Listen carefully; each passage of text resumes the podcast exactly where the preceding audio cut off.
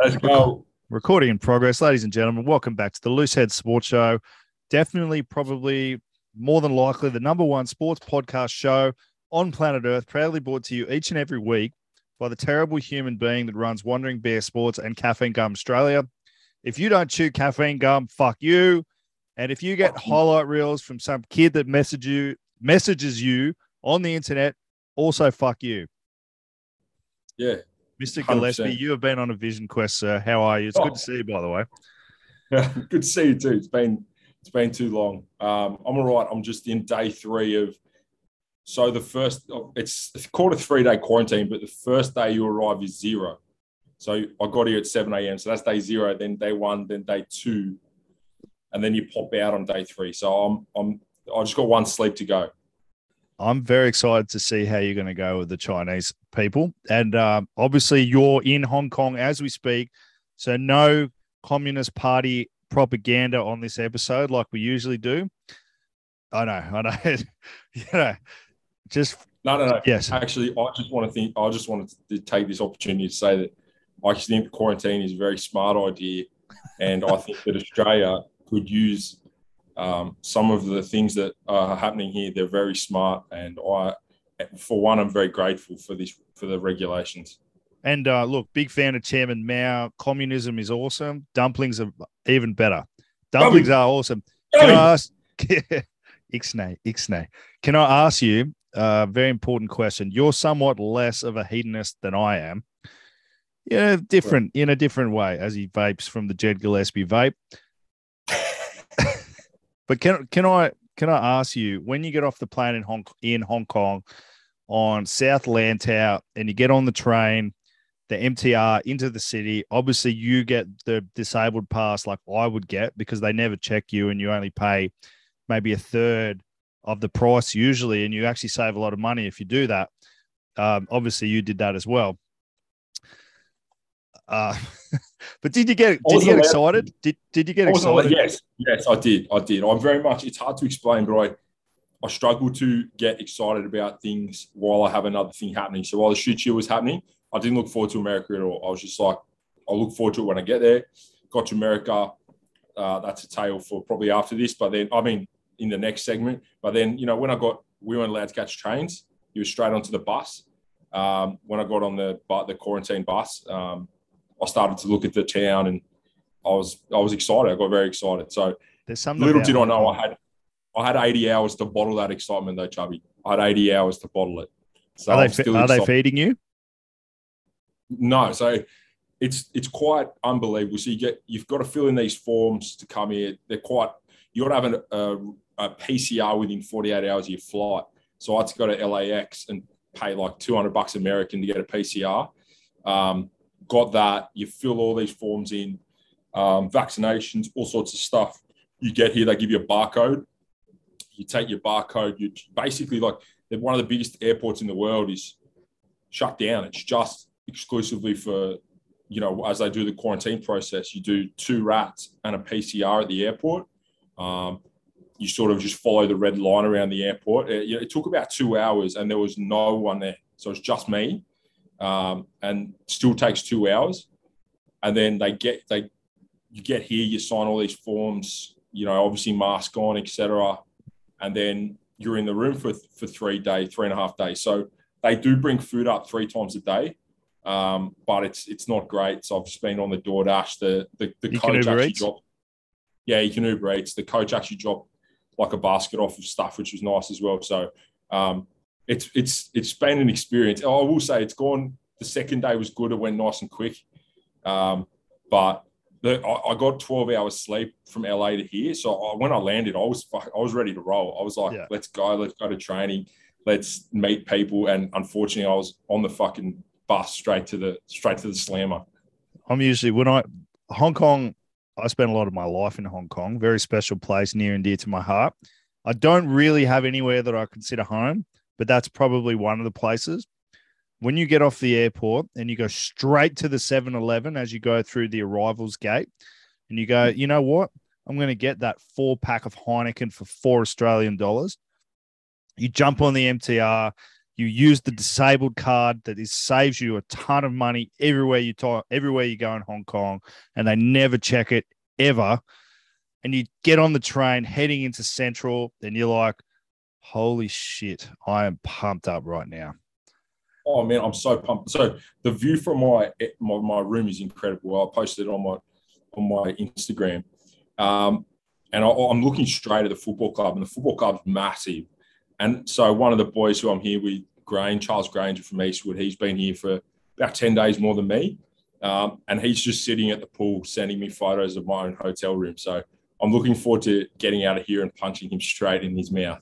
But Mate, it- you, it you get like- so they give you an account. Ha, have they told you all this? You get an account and you got to spend a Yeah. certain amount each month. It's bro, it's ridiculous. You'll be look, you're probably used to that being from where you are in Sydney and living the life you live, bit of luxury. they have butlers in the toilet. You go, they got the perfume guy everywhere you go. You'll love it. It's it'll be like home for that. you. Oh yeah, they, mate. It's I also the the club. Obviously, they probably would prefer that quarantine and all this sort of stuff isn't happening, but their organisation at the club is just incredible. They, I've tried to explain, I've sh- sort of explain they're operating on a different different echelon of size. Like it's just incredible how organised everything is.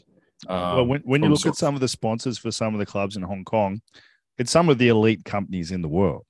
Like I I think Hong, Hong Kong is a sleeping giant. If they can ever work out how to make that somewhat professional, I think it'll be very appealing for people to go there. Yeah, man, I I, I agree. I'm I, I've always I, I yeah. So this fell through a couple of times, and it was for various reasons. But I'm very excited to play. I got after America, um, so I should, I'll jump back to America. We haven't done a pod since the week leading into the Shute Shield final. So, have you got anything to say on the Shute Shield final? Because I I do a little bit. I, I I kind of expected Uni to win. You know, I, I can't remember too much about it. I did watch it. Um, I wasn't drinking at the time. Oh, I had a couple to be fair, but like I expected Uni, I expected Uni to win. They should have won. What more can you And say? Yeah, oh, look, I thought, I think in fairness to them, they've probably been the best team week in and week out um, in terms of consistency. They've got some good players, they're well run. Um, I do think, though, there's firstly about three weeks before that, no, two weeks before the finals, do you remember asking me if you think, you know, Gordon are going to push Billy out? You know, like it's incredible. Well, like, you know, he took him to a grand final. It's incredible, I suppose, it, like just have a tiny bit of patience, supporters. Like Gordon Moore is a good team. They certainly got helped by Harrison Goddard, Jack McGregor, a few guys coming in late. Um, but they were Mahe, they, but they're a good fucking football team. Like, I don't know. For me, that was just another example of the lack of fucking patience some people have. You know, Gordon have come into their success really only in the last sort of two or three years. Like, probably the most experienced coach in the comp. Just, just fucking hold your horses a little bit. So I think he, I think he did a good job to get that squad there, um, and it still should be viewed as a success from them. But apart from that, it was yeah. Look, I think it was going to take something special to beat Uni, which makes the semi-final loss to them hurt a little bit more. Unfortunately, how close it was, but Yeah, geez, they played badly that day too. Um, look, yeah, I thought Uni were terrible that day. oh, thanks, Chubby. No, no. but you don't care anymore. You've gone. You're on your vision quest. You know, I'm very excited for you to see you explore Hong Kong. Hong, Hong Kong's one of those places where obviously hedonistic people like you, who with no self control, can absolutely lose their mind. But people that like the outdoors, who like hikes, who like to go to beautiful places, you can do that too. There's fine dining, there's street dining, and they're both excellent some of the best shopping you'll get in the world. So you and your butlers will be very busy there trying to build the Jed Gillespie brand. Um, it's an incredible Yeah, I mean, place, mate. I don't do any of those outdoor things, so I- I'm probably just going to shut it down in my little apartment for six months if I had to, and just come out for trainings. Have you Um, you got to do you got to go to the Buddha? There's some things you got to do. Yeah, I, I've, I have been here, so I, I've Oh, done you? a few things. Yeah, so I, I, I know the roughly the things to do, but I'm I'm getting busted out of here at 9 a.m. going going straight to the beach with Tommy Hill. So which be beach? Which beach you going to? no fucking idea. Oh, mate, there's some surprise. You you you're right in the thick of the action at the moment, but once you get out of it a little bit, it's actually quite beautiful. Some of the places, you'll be surprised. Yeah. And obviously, you'll Right. spend a lot of time in Macau. Um, very good gambling there. Wednesday nights is the horse racing. It used to be ladies' night. I don't know if it is anymore. Maybe Charlie Granger will know. Probably will know by this point. But when last time I went out on a Wednesday, no girl in Hong Kong pays for a drink. The, like, is the, the law? Or the, how the that work? bars, the bars shout 'em. Really? Yeah. Time to We went- become a trans man. Mate, we went out for a couple beers. It was like day 19 of this 28 day bender. And I was battling. Battling. You, yeah, you're going to do a piss. I was battling. And then what happened? Rob James, I want a drink. Shout out to Rob James, one of the all time great degenerate human beings. Great person. Love him. Yeah, well, got, got out for a couple of beers. I'm like, fuck, it's busy for a Wednesday. And then all of a sudden it's 8 a.m. in the morning. People are leaving straight from the bar, which is packed to go straight to work. So I imagine you'll be doing that a fair bit. No, I won't be doing any of that. I don't have that sort of staying power. How was Um, and, Aspen? mate? Is that a nice place, fun. by the way? It is one of the most beautiful places I've ever been. Like you get off the plane. So I had a week in Cali before that, um, down in San Diego. Um, and if anything, I just learned that I'm too old for that for that place now. So it was it's still beautiful. Um, the pub's still absolutely pump, but at 30, I was too old, and at 40, a lot of my my friends are too old. so a Did they feel the same way, or was it just you that felt that? Oh, I think on retrospect, like after the trip's over, I think a few of them may have come to that, come to terms with that. Um, but went up to Hermosa Beach for a night. That was very, very good. And then straight on the plane to Aspen. So you get off this tiny little plane to Aspen. It's probably 50 seats, and you're just surrounded by mountains. It's obviously a great skiing place. Is it The quite high like- altitude? High altitude? Yeah. So the, the field was 8,000 feet. Um, So I, look, as I I, I, uh, I, I think I said, I like I, I, I paid no mind to the tournament, not for the disrespectful thing, just because the Shute Shield was on, um, and we really only got the final sort of draw like the day before, so um, it was going to be three 40 minute games, and then a semi final on the same day, so the Aspen team tend to they will it's not a fucking they they load up their team. So they bring in recruits they want to win the tournament and they do win the tournament a fair bit. So we went down for a little run uh, on the Friday when we arrived and I see Mark Chisholm warming up on the other side of the field and I'm like is that Mark Chisholm and one of the Americans didn't really know and then he came over and started talking to Batch and I was like holy fuck that is Mark Chisholm Is he still He's jacked? so big. Oh my fucking lord! His arms are the size of my legs. He Is he still so playing? Is he still playing? What's he been doing? Nah, he, re- he retired a couple of years ago. He lives in Brisbane now. Um, but he's brothers brothers in law with Luke Jones, who I spent a lot of time with in Melbourne. Um, and he is fucking enormous and in great shape. And then Brad Hem- Brad Hemapo Yeah. um, was also playing for them, and Kurt Morath. So immediately, Good like, fu- I good didn't know players. what sort of yeah. So I didn't know what sort of caliber people were going to be in this tournament. And then pretty much it was those three, and then the rest of the Aspen team. I think that's dinner. We're all just um Go get your dinner, bro. I'm fucking. I'll No, keep no, no, ranting. no no no. We're, they were all just MLR players. So Yeah. it was it was kind of that wasn't good. Like we knew we were going to have to play them eventually, and they were very good. So it was rolling subs um, for the first three games. So obviously the way to do it is to have fifty fucking players. Um, unfortunately, we had like twenty four. So I ended up playing about 140 minutes in the first day. Um, so first game was 8:30 in the morning, then 11, then two, then five. So it was it was fucking full on. Um, and so yeah, we dispatched of the first team pretty easily. Second team um, was like so the one of the MLR teams, Glendale, they they they dropped out of the MLR, Yeah. um, and they're focusing on turning sort of like It's like an academy, isn't it? Yeah, so it's like a rugby academy. So it's full of these just jacked like beast animal players, and they were just launching themselves into everything. We had we had beaten them like a team of aged peasants by just playing rugby, kicking corners, like just like some real negative but like smart shit. and actually scored a try after the bell to win. Now that will be important later, but so we lost to them, and then in the third game against Olympic Club, who were from LA, um, I actually scored a hat trick, which was nice. You did, And- so you still got it. Well, it, that was one thing about the tournament. I was like, "What? You know, it's going to be nice to have a try." I felt I felt not too bad. Now, the first ten minutes at eight thousand feet, you can't Oh. breathe. Yeah, I could imagine. I um I went to the local Coles sort of set up and bought. They sell oxygen like canisters there, so I had an oxygen canister, and um yeah, so we, we made the semis, but because we lost that middle game, we played the main Aspen team. So they they've pumped us. They were very very good. Obviously, Brad Homopo at that sort of level did a lot of damage, um, but little did we know if we'd won that middle game we would have crossed over and played Denver and pumped the fuck out of Denver. They weren't very good.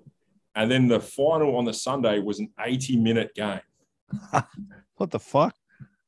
Bro, can you fucking believe that? So you play four four forties on a Saturday, and then of course it's because it's America and everything's just more better, best, bigger. 80 minute game. So we would have probably had to forfeit. Like Batcher's arm is completely black. He did something to his elbow. We had about 10 guys on the Sunday who would have been able to play. So we got very lucky. Um, but yeah, beautiful place, Aspen. I, I would, I'm never going to play in that tournament again, that's for sure. But it was, in terms of the place, I'd love to go back.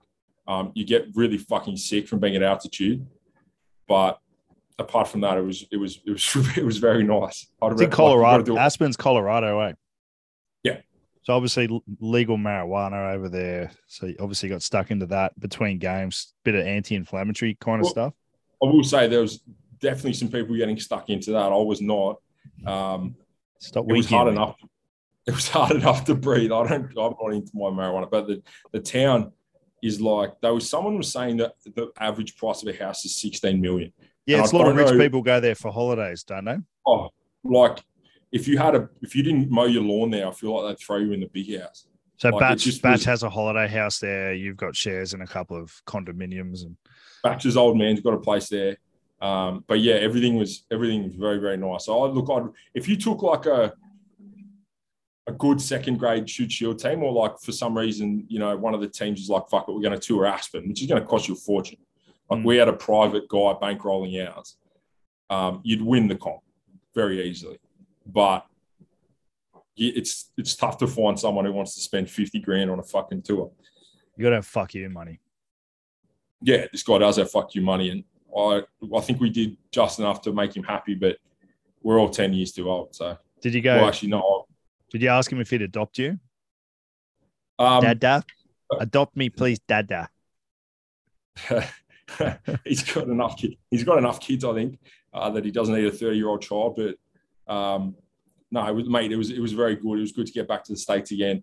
They still don't quite get rugby. Like the game against the academy just showed how much they don't get rugby. Like they had forty guys rotating subs, absolute freaks. They'd all be running, you know, four point five second, forty meter dashes, and they just they- they're just not rugby players yet. So they're doing their best, um, but yeah, they, they just don't quite don't quite get it mentality wise. Well, man, I'm glad you got to have some fun because it's uh been a bit of a wild, bit of a wild year. So I could imagine getting over there and actually seeing a bit of the world and having a good time would have been highly enjoyable. It was it, it was surprisingly good to um like you're in this you're so focused. I'm sure you're the same, but I I didn't. So many people asked me if I thought about playing this year. I didn't because I had a fucking job. I was doing something. Like I had a different. job. My job was cutting up stuff, preparing for the next week. It was different, but it was nice to be able to play again. Um, Did you enjoy it different. playing? You I enjoyed enjoyed playing? I enjoyed playing. It was it was fun. I sort of it took me ten minutes or fifteen minutes to sort of get in the swing of things, but um, it was certainly good. I think prep to get fucking a lot of minutes under the belt. 100%. The guys have got a game tomorrow. I can't play because I'm still on like another four days watch sort of thing, so I can't go inside of places for four days. But um, I'll be playing next weekend, so I'm fucking I'm very very keen. Uh, Yeah, what's Hong been what's been on the home front? No, not much, mate. I've just been busy selling gum, doing videos, starting to exercise again, which is, you know, anyone that claims to be depressed, just go and do some exercise and then tell me that you're depressed. you know what I mean? Uh, but yeah, mate, I, I, cannot complain about my life. Trying to work out what I'm doing next year. Uh, that should be sorted by the time this episode comes out. Um, so that has been interesting because as a player, I was not really recruited or sought after. Um, but it's kind of nice to have some interest at this point. That's it, mate. Yeah. Always is. I think. Yeah. yeah, it's it's it's shocking. It shocks me how fucking poorly run the clubs are in Sydney in terms of sorting out their program for the few, the next year. Like, I know if, East East are the only East and Warringah are the only clubs, and West Harbour are the only clubs that are hundred percent sorted, from what I can tell. Well, that's that's Maybe an interesting. That's an interesting one because I think East underperformed again. So, you know, I would have thought they would be maybe one of the ones with the changeover. I know the guy's only been there for a year, but I don't know how much talent you have to have to fucking like if we if we had that much talent or guys from the Tahs and sort of consistently failed, I don't know. They, I, I don't know what they're going to do there. Um, they need to get a front row. They just never have a front row, and every year they fucking regret not having a front row. Um, and West Harbour, I actually think it's a good time to coach West Harbour. I, I think it's smart, and it's sort of like a DC mentality in that respectfully to not respectfully to West Harbour, it's just fucking reality. How much worse can you go? How much yeah, worse can you go? I agree. If you've if so you've like, got the um, testicular fortitude to guts that out, could be a very good opportunity. I mean, I'm sure there's into like it's frustrating. There'll be things there that are hard to do, but like any club has those problems. But like they came fucking what second last? Yeah. Like unless you come dead last like next year, then you fail. So it's it, oh, it's not a bad thing, I don't think. I was talking to a very well established Shute Shield coach yesterday who said to me, he said to me, mate, one thing you got to get used to is that as a coach, you live in the gray zone. There's no black or white, there's only gray. And every rugby club at any level is run by people who think that they know what they're doing. And they might be the old legend who works at a supermarket or a billionaire they all think they know the best thing, and very few of them actually know what is required to win. And you've just got to get used to that. yeah, I mean, I fuck, I, personal experiences, I can 100% back that. Um, I just don't understand from practicality sense. I suppose last year I was coming from twos to ones, but long, long, long before where we are right now in the calendar, there was things happening. There were chess pieces in play to retain players to make sure players were happy, to get them more money next year, take a week off. You know, like the fact that clubs, uh, the clubs who wait the longest are going to fucking battle because it's getting harder and harder. Hundred percent. Oh, sorry. You finish what you finish your thought there That's because I totally, I totally agree with you. Um, I know East Easter sorted, and but there's a bunch of clubs who are still playing catch up and I was having this conversation with my dad to, yesterday, actually. The expectations in the Shute Shield have gone through the roof. The level of commitment required is basically full time now. The financial rewards for most clubs have not gone up to match the expectations, from what I can tell. That you, so you've got that, but then you've also got the fact that the Shute Shield's being looked at as a recruiting ground for competitions all over the world now, because it lines up well with North America, lines up well with Europe, lines up well with Japan. So people are coming to the Shute Shield to recruit. So you, uh, you're going to get a high turnover. From what I've I've spoken to a number of head coaches, and there's a high turnover of talent at their clubs, maybe five clubs, and they've all said 10 to 15 people, the top guys, have all gone. So that's just going to make it harder and harder and harder. And then you've got to keep in you've got to keep in mind as well, you have to have you have to have four grades. Registration for most clubs is between 400 and 500 bucks. And because of the last couple of years less and less people want to actually play because they don't want to fuck off to europe during winter and go and do european summer and live a bit of life. So it's become more and more of a challenge. Jed it's, mate, it's, an enormous, it's an enormous challenge and coupled on that, you've got this thing in the Shield where when guys sort of pass 26, they don't play into their 30s. I didn't play into my 30s. I just felt that like the, the the times of these sort of club legends sort of hanging around for no reason and just continuing living their life, they're over. So people retire. So like if they're sort of like fuck it, I don't want to go overseas and make 20 grand. I don't want to go to Spain and fucking maybe not be paid and just have an adventure. I'm not 22 years old. I'm not going to be a Waratah because respectfully, the Waratahs don't really look at guys who are over 27 very much. They retire. So, uh, you know, just on top of all those things you've mentioned, you've got to try and retain guys who, in a different generation, would be slam dunk, lay down. They'll be there next year. We don't have to worry about Chubby and Jed. They'll be here preseason. They're, they're not there preseason because they're like, I've done, I've fucking done enough here. I'm going, I'm going to retire. So, I just think I don't know where these clubs think players are going to come from, but they don't fucking grow on trees. So the the retaining of people and the recruiting of people is it's just so difficult. And if you if you if you're if you're a club that's left and you don't have a coach right now, you fucked up, and you'll pay for it in one way or another.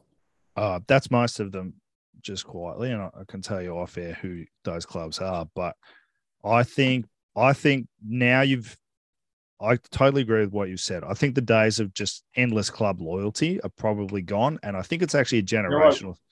It's You're a generational right. thing more than anything. And I think if you are trying to retain, I think you should be trying to retain as many people as possible because it's far cheaper to retain than it is to recruit. I think everyone would agree with that. But you have to have some kind of plan in place to show that you're going to have a good rugby program next year the club has a bit of a vision for where they want to go. There's there's the the rest of the boys that you get on with are staying. The coaches you like are staying. The club's getting a good coach, whatever it's going to be. But having a bit of a vision and a plan, I think, is very, very important, particularly with the way the competition is at the moment, where everyone's poaching everyone. There's no I, I, think it's become very cutthroat. Like I've heard of a variety of clubs who are just going after anyone. Yeah, of course. You know, I don't really blame. I don't really blame them for that. And it never used to be like. Never used to be like that. I did. You got to rely. I feel like it used to be more like players got fed up for one reason or another and sort of chose a different club. Yeah. I mean, we had a number of guys from West Harbour back in the day, sort of like Todd Pierce, Liam Wyndon, uh, Nick Riley, and they were really good players. But it's we weren't fucking out there chasing him in October. They were just like, well, I don't like this anymore. I'm going to go somewhere else. And then you've got to have a good enough culture to retain them for nothing, um, which we did at the time. But yeah, look, I think it's it's incredibly cutthroat. I don't know. Like, I suppose if the season's over, right, and you don't have a head coach for the next year, who the fuck is retaining these guys? Like, who's doing it? That's my question to these to the clubs. Like, and what do you think the outcome will be? Because I, it might be generational, but if if your players, if the player's not getting a phone call between September and November, and some other club calls them, they'll be like, "Oh, that's cool. That's nice to be fucking wanted by someone else." I'm like, you know, I'm not really getting paid. I just get match payments here. Why wouldn't I go there? You know, my club hasn't even got a, it. doesn't have a coach yet. So it's it's fucking scary. It's it's just baffling. I don't know. I don't know how they get away with it, but it just puts more and more pressure on the on whoever is these coaches for these clubs eventually to finally sign something and then just absolutely hit the ground running to try and get a squad together. It'd be, it'd be a fucking nightmare. Well, this coach that I was speaking to. He's like, I think I'm going to be the coach, but I don't know, so I can't really recruit because if I recruit and I'm not there, then it's poor form. So I would rather know beforehand. And this is someone that did very well in the Shute Shield. Yeah, it's it's it's you know. it's it's it's fucking madness. It really is madness. And you know, there's there's that thing now where like players don't have a year or they don't think they have a year internally. They're like, I don't have time to be second string. So I, you know, if somewhere else is going to promise me first string, I'm going. And that's sort of that's risen as sort of I suppose club loyalty has dropped. And I don't, I'm not knocking it necessarily. It's just the way that it is. It's becoming more professional in that respect. Like if you if you're not getting if you're not playing in Melbourne and the Tahs don't have a fucking prop, then you're going to go to the Tahs and you're not going to feel bad about it. And I feel like that's the way the Shield's heading as well. I, I had a message from an agent the other day who said, "Hey mate, I'm a French Fed One club. This is like third division in France. Yeah. Are looking for a loose head prop that plays Shute Shield. They're going to pay a thousand euros, ah, four thousand euros a month plus accommodation and flights. Why the fuck would you not do that? I, I would. Well, I I'd do it, now. how- But but if you, if you're one of these guys that's not going to crack professional rugby and you're a Shute Shield player, which is let's face it, they're the guys that they're going after. You're getting four thousand euros a month plus free accommodation to live in the south of France. Are you going to fucking do it? It comes back though to something I always harp on about. I'm sure people are sick of hearing it, but you have to be aware enough to know you're not going to crack it. And or you may have cracked where you're going to crack and it's time to move. Because if you're stubborn, and being stubborn's a good thing. I mean, the great players are, you know, stubborn in the way they train and the, you know, not taking no for an answer. But, you know, if you're 26, 25, you're still knocking back opportunities with the hope of, you know, doing a preseason with the Brumbies. You know, then you, you it, if you're on that level, then maybe keep going. But you've got to be self-aware enough to go, fuck, okay, I'm actually not as good as the third string there. I need, I- I'm gonna, fi- I'm gonna go do something else. So it's a no-brainer for me, but that's because I've already lived that life. Yeah, with the benefits of hindsight, you can look back and go, oh, I should have done this, or I should have done that. Now tell me, what did you think of that French referee? I, I was very bored to it. No, I have. I was Yeah. very bored yesterday, and I actually recorded, started recording something. I don't know why. There's no point to it. Um, but we need to stop bringing. Well, I don't know how it works. I'm sure the IRB appoints them, but the way rugby is refereed in France is a fucking shit show, and very, very different to the way it's refereed in Australia New Zealand. It's polar different. Like I complain about the red cards, the yellow cards. Here, go watch the top 14 there'll be a stop every two minutes and the and the referee's looking at some tiny indescript thing. Um, they've consistently come down to the Southern Hemisphere and completely fucking ruined Test series, uh, from the British and Irish Lions to this one. It's a joke. Like it is a law, yes. Like many laws in rugby, they're discretionary. You don't start enforcing them on the last play of the game. Um, it was. It's probably the only game in fucking history where I'm like, they were that was it was it was a fucking robbery. It, it was it was that guy made the decision on who won the test. The test had already been won. Um, and we got to do whatever we can to stop getting fucking French referees down here fucking up tournaments. I I agree somewhat. I think I was watching the game going, why the fuck are they taking their time? The refs getting agitated. Kick the fucking ball out, Bernard. Like, what are you doing? I, I was watching it thinking that. Clock was off. Was it? Clock was off. Mate, you've You if you want to be a stickler for the rules, the time is off. you know how to waste time as well as I do. They were fucking wasting time. Yes, but the time was off. So if if the time is off, then you can't be penalised for wasting time. Yeah, no, I, look, I, I agree. It was a very poor decision, but like with many of the rules in rugby, I think a lot of the time, if it is technically correct, they tend to blow a penalty without going. Well, does that is that really necessary? Like, and and I, the the rep, I think the refs are put in a really hard position. Like that's the rules that they get told to referee, so they have to referee it. But I don't think it often makes sense. You know, and to decide, I, I think the All Blacks for, for a referee's decision to decide that game is fucking horrendous. Like the All Blacks could have scored anyway. Do you know what I mean? It was very disappointing. They, what if they if they got a turnover at that line out and they did a couple of uh, you know Caleb Clarke Yeah. whoever was playing on the wing did a good play. Like, they could have won anyway. I, I was it very, a, yeah, it was because they played fucking well too. What a great game of rugby. I think Australia actually ma- matches up reasonably well in New Zealand because New I think everyone Zealand sort does of it. I think everyone does at the moment. well, New Zealand set piece dominance is not where where it was, which helps a lot. So if you're playing a you know set piece B side, it, it- you know 20 times a game you're already going to be in strife. Whereas New Zealand don't really have that, particularly around the scrum. I don't rate the guys they pick, um, and that helps. It helps us because whilst I think we have good props, I don't think we have world beaters, um, and that just opens up the rest of the game where, where there's some really good footballers in the sort of back three and the and centers. I, I still think Australia needs a ten. Um, and like you know Bernard Foley or like the guys who've come in to do a job are, are legends of the game. But like, it seems like that we they just are not happy with the with Lolesio in terms Well, he was of being. he was injured. He was injured. I know, but they they they dumped him for Quade. orig- Originally, they've had James O'Connor floating in and out. Is Lolesio going to be the ten at the next World Cup, Who knows? or are they going to they're going to carry like a spotter? It's a weird one, isn't it? Because and really, like in coaching, I think we've talked about this before. It takes a while to while to develop a team, and that could take a few years to to you are really successful.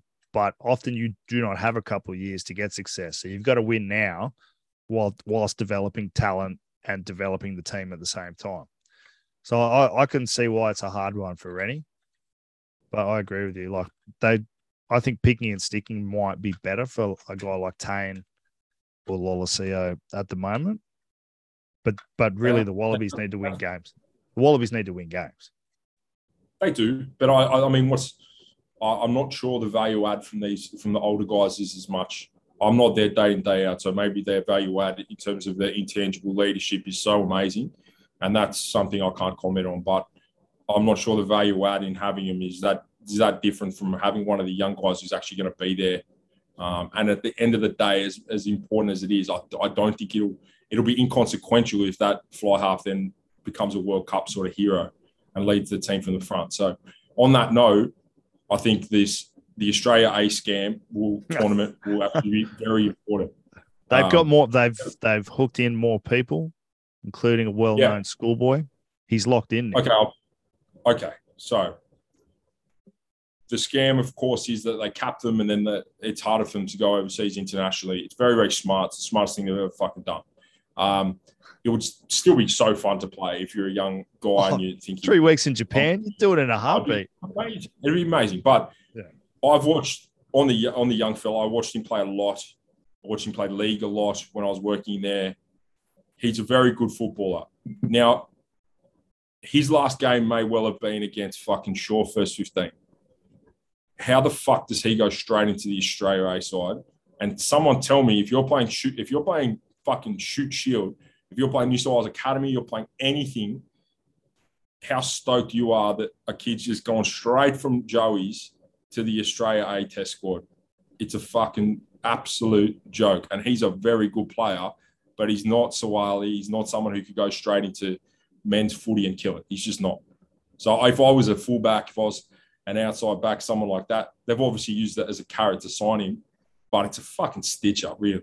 I mean, he's on the bench for the Tahs, the Tahs fucking trial match there's a few players in that side who are better back three than him at this point in time. So that it's just for me, it, was very it's hollow and it looks it, it's a bad look. I did I didn't think it was a great look. Can't blame him for doing it. I can't blame him for trying trying to get the contract. I think it's overhyped in terms of the steal that they've got from league because I've watched him play a lot of league. He's a very good player. Um, he probably wasn't going to eh, he might have got like a WTS version of a top 30 for the next year, but he wasn't going straight into the NRL. Um, so it's not like a Suaalii level, Will Penisini level steal. It's it's ju- he's just a good footballer. So for him to go straight into the national A side is fucking dumb. But hey, they need some they need to look good in the public eye. So kudos to them. And uh, it it looked it was a good it was a nice clickbait sort of um, you know news article. It's all about the messaging. Some of those guys need to play football, by the way. Like in that A squad, for once I I saw past the scam and thought, fuck, this could be a good opportunity. Like Pone Silly, like there's a few guys who have been in the Wallaby squad forever and never played football. They they need to play badly. So hopefully the Wallabies will get a good indication from some of those games and take them on the sprint tour or whatever they do. But look, I'll be watching it, but it's it's it's in my mind, it's still a scam. I think. What else is bothering you at the moment? Um, I definitely want to talk about that because I again, I he's a very good player. That young kid, he's a very very good player, but he's to go straight into the national side is fucking ridiculous. Um, nothing in particular, no, nothing. I, I Nothing's bothering you. not not really. I mean, I don't want to be in this fucking room anymore. I got, people came to my door today. Three people dressed like I was holding uranium and with a giant suction thing on my face and PCR testing me. So I'd prefer not to be in this room, but I'm busting out tomorrow morning, so I can't complain too much. And I always used to say how I'd like to go to prison for a little bit to see what it's like, and this is a very nice version of prison. You um, will love the buffet culture in Hong Kong. Big buffet culture. You'll love it. I loved it. There's you go to all these hotels and they do like unbelievable breakfast buffets. You're like, fuck it, I'm hungover. Let's go and get a buffet. Legit. Well, and are you a big yum cha yeah. guy? When I'm, if I'm awake that early, yeah, I fucking love it. Yum cha. Oh, dude, yum cha. The yum cha over there. Well, Hong Kong is where Yamcha was from. So you'll have I, a great. Um, I, I'm not so Granger myself, particularly myself. I think I, I haven't touched But I've sent Granger to a fucking market somewhere to buy me a pair of shoes. So he could be dead at, at this point.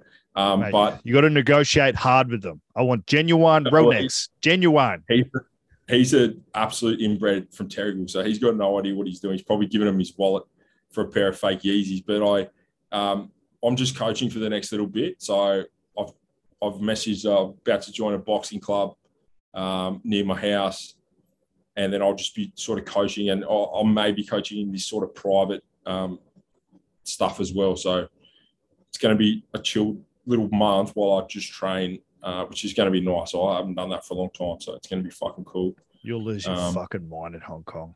One child, I'm not going to lose my. I'm not. I'm not, mate. I'm not that big a drinker, which I think is going to disappoint a lot of people. I can, again, which I learned in America, I already knew, but I can have like a night, but after the, or two nights, but I can't fucking like stay out till 8 a.m. I'm, I'm not 18 years old. No, but you you'll look. It's very fun over there. Like uh, Sydney, Australia nightlife in general sucks. But you go in Hong Kong, it's just you just have mate. You have fun. It's very hard to get in trouble over there as well. You know. Well, the fact that I'm not in a gulag right now is a very good start. Um, and once more, I'd just like to say how much I appreciate the quarantine process here, and I think it's very smart. And uh, everything thus far has been tip top, unbelievable. Australia should take some notes you got to go to um, when you go. Can you take like Hilly? You know all these guys that were born with butlers. You know you got to go Charlie Granger yourself. You got to go to Chungking Mansions.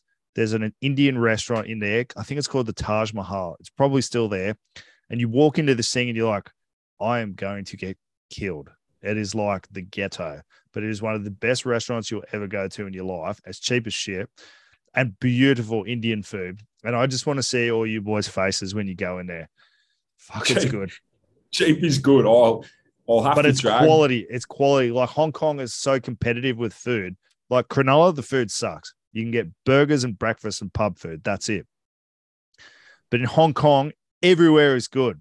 So it's very competitive and they got to make it cheap and good. And, you know, fuck, I'm I'm going to come to Hong Kong. I love Hong Kong. Yeah, it's, it's going to be good, man. Oh yeah, it's going to be very exciting. I'm looking forward to playing some good footy and seeing some shit. Um, it's gonna be it's gonna be real. It's gonna be fucking real. I'm a bit um, disappointed. Did, nothing else is bothering you, by the way. This is very unusual. Oh, Maybe you've been on holidays. so you might be a bit relaxed. You know. Um, no, the chewing tobacco that I that I brought in from the states has really relaxed me. Um, no, is that the, is that the cocaine um, one that they sort of no, no, no, no. I'm, not, I'm not into that shit. No, no, no. I know you are. I, I know nothing's bothering me in particular. I need, I need, I left Australia in a fucking hurry. I tell you that much, in an absolute flurry. So, I've I've got about 47 missed calls from my real estate agent who's trying to show my unit. Um, yeah, I, I, there's a few things. There's a few pieces of admin. I've got to get back to some people. It was it was frantic. It was frantic stations leaving, but um, no, I've got nothing bothering me, bro. Unless something someone wrote on the comments is going to bother me, then um, no, I'm, I'm sweet. Well, I'm very happy for you. You've got some exciting shit happening. It's um, you know, you can always. Oh, co- I got something that bothers me. Go on. Those fucking North versus South teams that Shute Shield named yeah. are fucking awful. Well done, coaches, because the teams suck. There you go. 95s anymore. I can say whatever I like. Let me pull them up. Have you got a, a, a on glance opinion of them? I didn't even think about it. Like I just look at the front rows and go, eh, okay, you know. Let's it have a look. is insane. It's it's madness. This is madness. Can't, I'm not gonna I'm not gonna go through individuals, but like But you know what I reckon you know what I reckon as well, bro. I reckon a bunch of people would have said nah. I reckon no, these are the people that said I yes. Saw, I saw that email circulate. I saw the email, which is this is the this is what the coaches fucking voted in, and that well, like Charlie Hancock, he's fucking good. Matt Faessler's good. Connor Young's good. I don't know Manasa Rokusu'a well enough. Like what? uh Like who in particular are you off? I, I'm not gonna. I'm not pulling people out. I'm not doing it. But it, what it did strike me as was I saw the thing circulate and I had players who received like more than three votes, players who received more than four votes, and I just thought some of those guys wouldn't even make a first grade team in a top two club. So we're going back to like a. I don't think Tane Edmed should be there. No, he's a hack. Like going back to a Ken Catchpole sort of system where it's like equality. It's it's anyway. I'm done there. But I just oh, I kind of agree. Some of them probably, yeah. You go, yeah, yeah, you're right. But there's a lot of them that should be there. I think. All right, hold on. There were there were three or four guys I didn't know who the fuck they were. I don't know who. And that's not good. But that's, but that's not, not positive. Given not every week I'm scouring the floor of games, looking at people. So you, how, how you can gamble on Shute Shield now. How good's that? Legally, anyway. No, I can't. Yes, you can. Are you not involved? You remember those those gambling seminars, mate? If you if you according to those things you you do, like if I know anyone who knows anyone who knows anyone that shoots shield, technically you can't gamble. Like if they wanted to get you, like oh, I'm not allowed to gamble on fucking anything.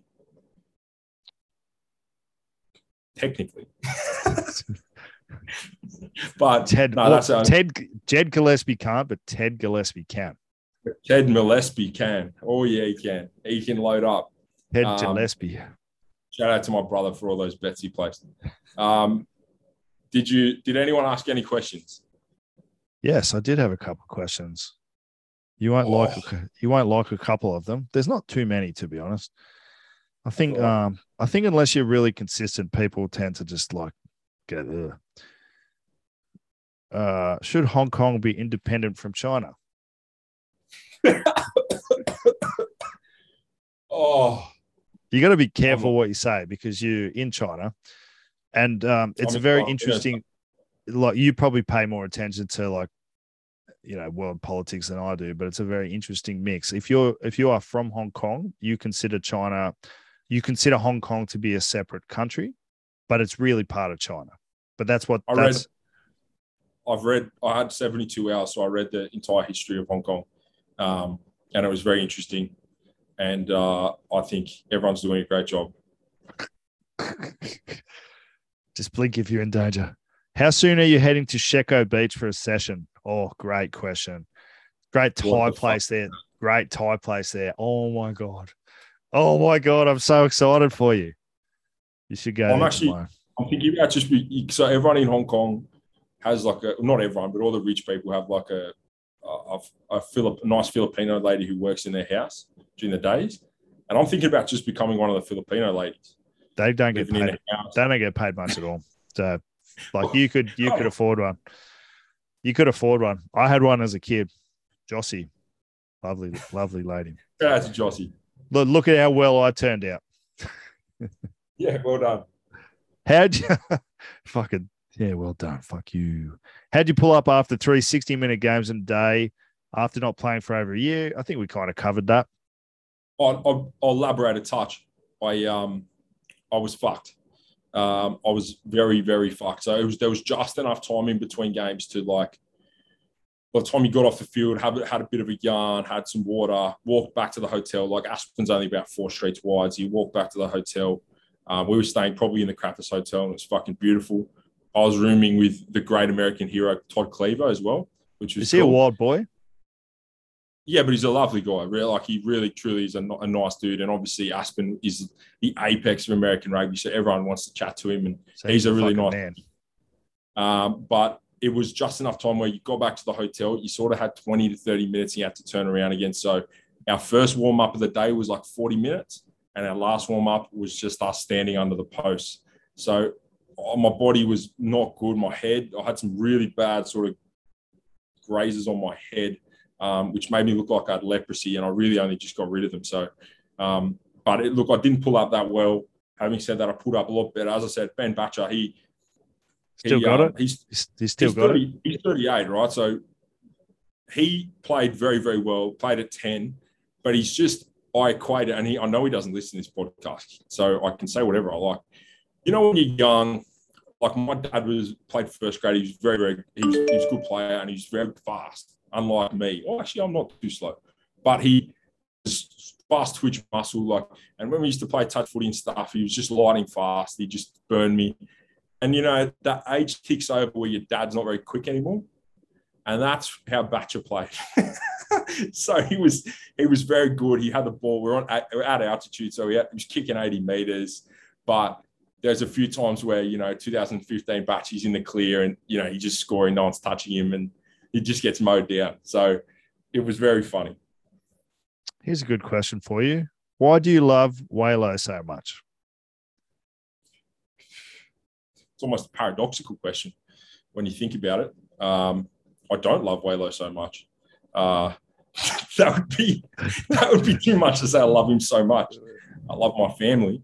Um, I love Hong Kong, and I think the the government is doing a great job. It's a great way to answer that. Is Lynn Walton the most inspirational rugby player you've met in person? oh, bro. Who is So- Lynn Walton? we had we had a few hanger honors. Um, if there's if there's anyone more tragic than, and I mean tragic in a good way because I'm a rugby tragic, but like tragic than American rugby fans because America's a small sport. It's like being a rugby fan in Melbourne. Like if you're a rugby fan in Melbourne, you're a madman because no one fucking cares about it. If you're a rugby, if you're a rugby man in America, no one cares about it.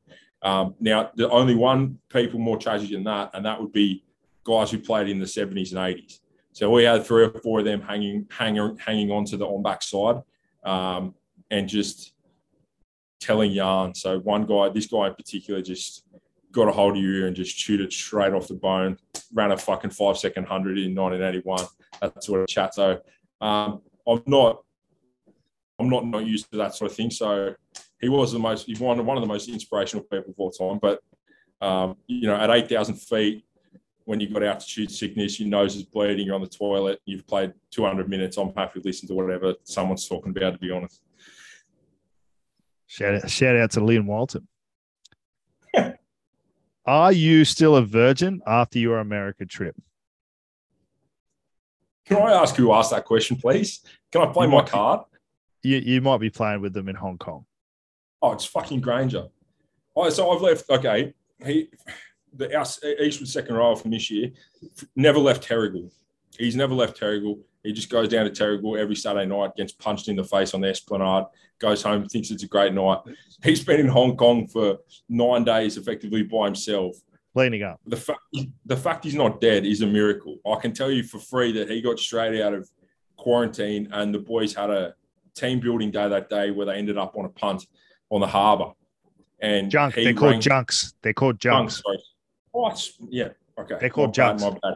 Yeah. But it was very cool. It was like an amazing race sort of thing. And then you ended up on a junk. So he went straight out of quarantine into that. After that night where he had to be put in the cab, he called his mum and said, I want to go home. So Granger, you're treading on absolute thin ice. He was he, he's barely he's barely living as a human. So to answer his question, I think his question's redundant. Um, but no is the answer. Yes, no is the answer. Um, would Charles Granger absolute pig of a human? Is that what was is that what we're saying publicly on the show? no, it's just he's. he- I don't know. I don't think he's ever. I don't know if he's ever even fucking been overseas. So it's just very funny to like. I, he's. I asked him if he could buy me shoes today. He sent me a video, a photo of a guy walking a turtle. Like I, I don't know. I don't know where he is. So you'll Um, you'll see this. There's different districts in Hong Kong for markets. So there's like there's like the shoe market. So I, at the pet market, I lived above the goldfish market. So you can get people that take birds around for walks. Like they'll get a bird on a string and they'll take. Hong Kong's a wild place, bro. You, I, if if you've never seen the world before, I could understand why it's very uh, confronting because in Terrigal, you walk down the street, you're not going to step out of anyone's way. In in Hong Kong, you're sidestepping people left, right, and center. There's yeah. you walk out your door, there's five thousand people right in front of you. It's very uh, it's very confronting. I've I've been to I've been to Asia a couple of times, um, so I've sort of got hold of that. But the like I was walking off the plane and like in the little tiny strip aisle, like it's tiny. You can't like you, you can't fit one person in there, let alone me. And some dude's trying to walk around me, and I'm just That's... like, it's not happening, man. I'm sorry, but this is this thing's 70 centimeters across. Where are you going? We're in a Kate, line. Kate, fucking Kate. Kate's like from Foster, a small coastal country town, and even by the end of our time there, she was like knocking over grannies with like Zimmer frames because she's like, fuck it just because I'm not from here doesn't mean I'm not going to fucking, I have to move. And that's how you feel. Um, but a good hint for anyone who's in Hong Kong is make sure you escape to one of the little islands semi regularly, just for like a day trip or a hike or something, because you'll need that little escape from the hustle and bustle, particularly where you're living. You're right in the thick of everything. Very oh, important. Oh, well, we got that escaping. Did I say that they've ended hotel quarantine? Yes, you did. Oh, you said it beforehand. You said it beforehand, I, I think. said it beforehand. So I've been in here, I've been in the slammer for three days. Today, they're about to end it. So no one else coming in will have to do it. I'm the, I'm the last batch. Um, so that was like just ironically beautiful how that panned out. But that means as well, like you said, um, like we've checked out some flights to Vietnam for Christmas and stuff like that. They're like 400 bucks return. So awesome. Thailand, go to Phuket. Phuket's awesome. Yeah, I think I think I think Malaysia. a few of the guys who've been stuck here for you know three or four years or whatever it's been three year two years, um, are pretty keen to get on a plane again. So I'll get on that plane with them. Go to Macau. There's some excellent Portuguese restaurants there. So Macau's a bit of a Portuguese settlement back in the day, and they've tried they've turned it into the Las Vegas of of Asia which you, you can go to like the Palms Casino and there's pool parties and shit like that. But that's not the good part of Macau. Like I know you'll enjoy that. But there's some like if you go to the Portuguese part of town, it's actually fucking awesome. And I mean that yeah, genuinely. Man, no, I, I, think I don't think I made Macau last time I was here. I, I, I definitely went around. So you'll need to go every three months on a visa run. So you just get the ferry to the Macau for the day, go have lunch, go do whatever you do. Then they stand your visa. Then you can go back to Hong Kong. So they do the visa around there. I got a six, I got a year visa, I think, or six months. Oh, okay, so you got a working visa or holiday visa? I, I got a work. I got a proper okay, working okay, visa.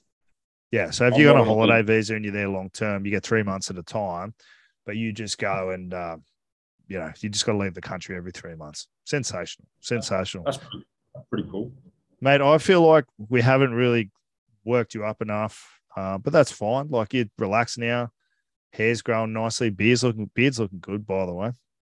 Oh, do you know how painful it was? But like, so I dyed my beard. Obviously, the one I dyed it because I was on tour with a, a very good friend of mine who's is it died down? Just dyed down?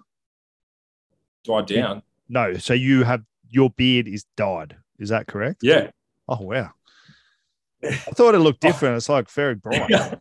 I said, yeah. So the reason I dyed it was because he dyes his beard like normal color because it gets grays in it, which makes me giggle because every time we go somewhere fun, he runs the like just for men thing through his beard. So we're at like fucking Ralph's or whatever the store's called over there. I was like, I'll buy some dye, I'll dye my beard.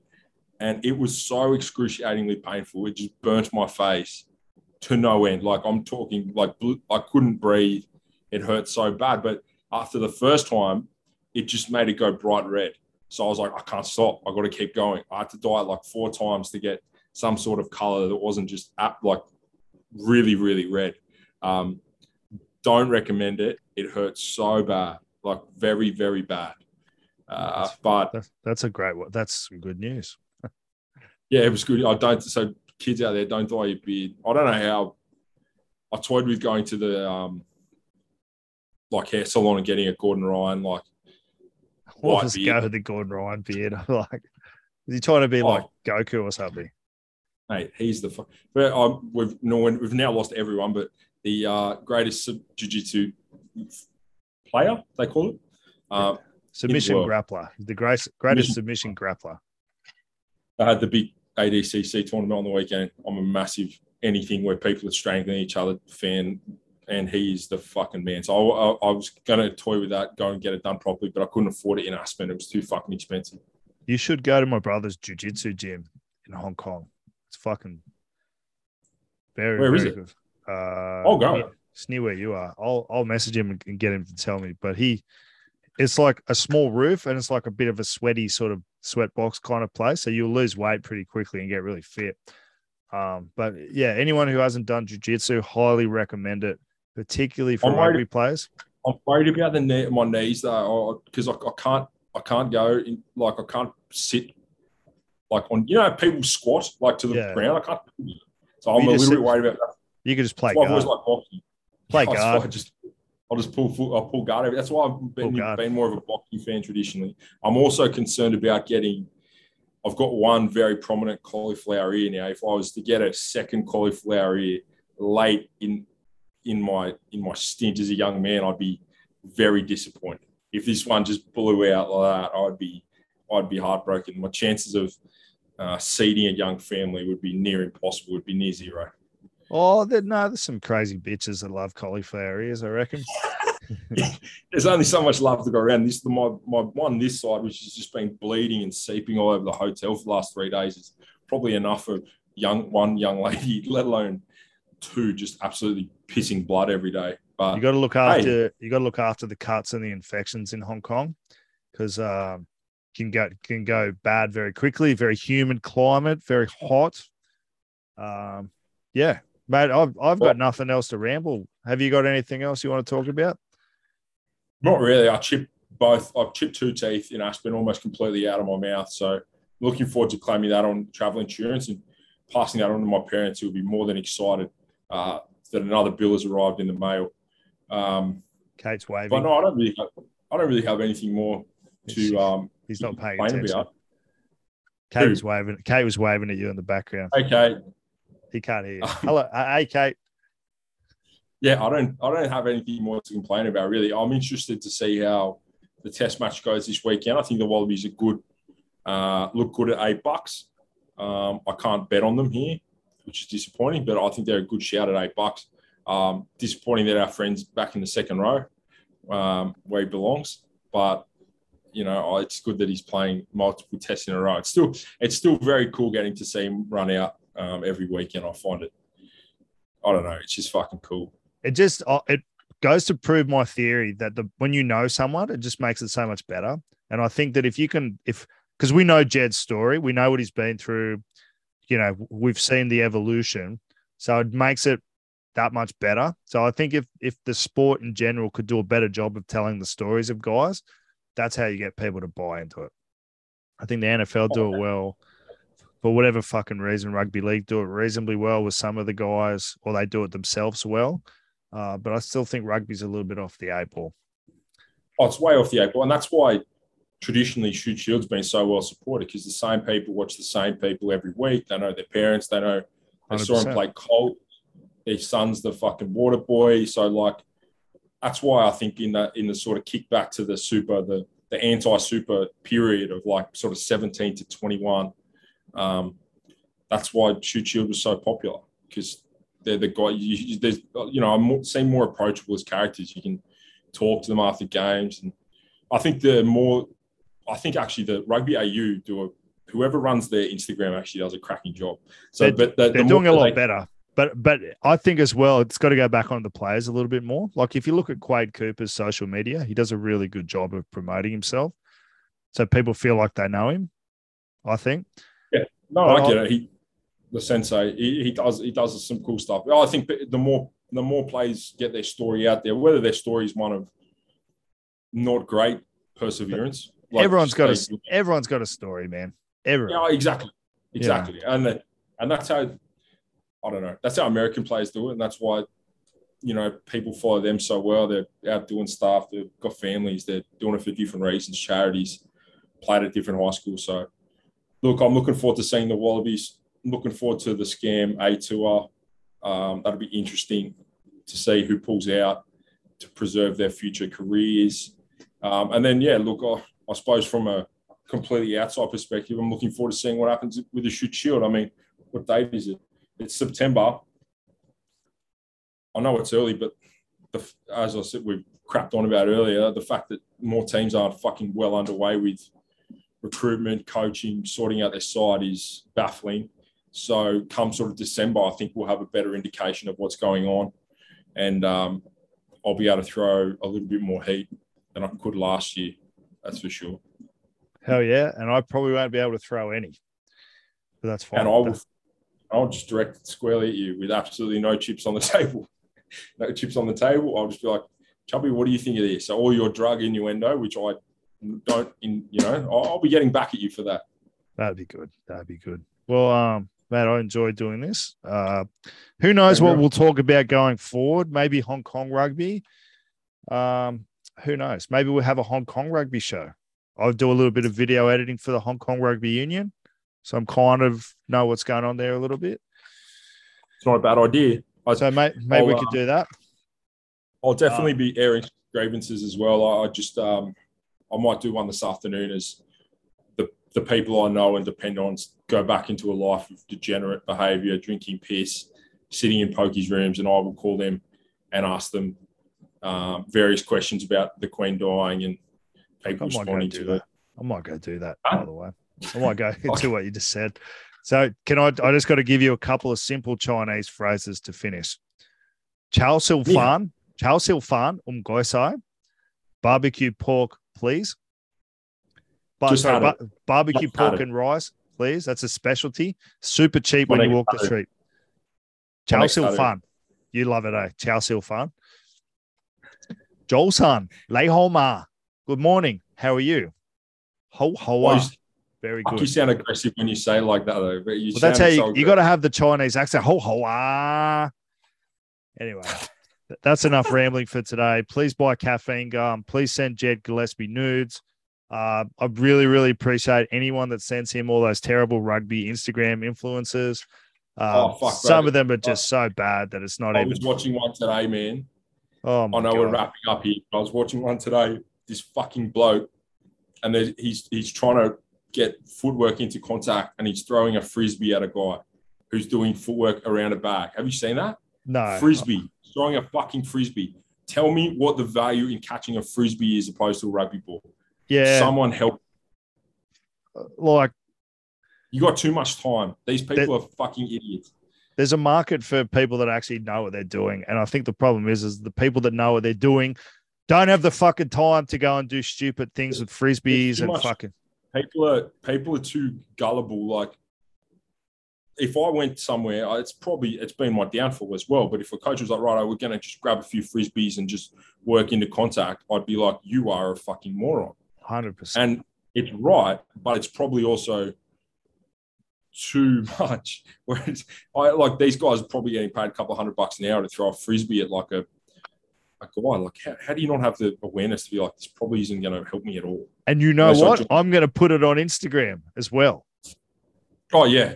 Great warm up, uh, gets the mind flowing, gets the feet working. So does doing rugby. Hold a rugby ball, you fucking absolute elephant. Fuck me. Um, enjoy your last night in captivity. Have a great time. We'll talk soon. Are you allowed? Are you allowed to roam the streets of Wan Chai and Lan Kwai Fong searching for strippers and cocaine tomorrow? No. I can roam the streets. I can't go inside, so I. So you can go have a look. You can have a look around. Yeah, I've got three days where I can just sort of roam the streets. That's why I'm going to a beach, you know. So, yeah. um, and the guys have a game on tomorrow. So, um, but Where yeah, I can't, I can't, Where are they playing? They're playing Scottish just at the Rock. Here, at the Rock or at the football club? think of the football club. Football club. It's a, it's an afternoon game, um, and oh yeah, they, I just can't understate how fucking well organised they are here, and how with there been. It's just incredible. But I, I suppose I'll, I'll know more once I tour the club and do some stuff like that and play games. But it's just it's been fucking un- unbelievable. Oh, it'll blow your mind. It'll blow your mind. It's, it's legit world class there. Two ends, two ends the professionalism spectrum. I'll tell you that.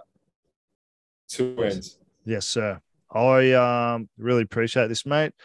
May the force be with you. Much love and safety in Hong Kong. And see you all later. Bye bye.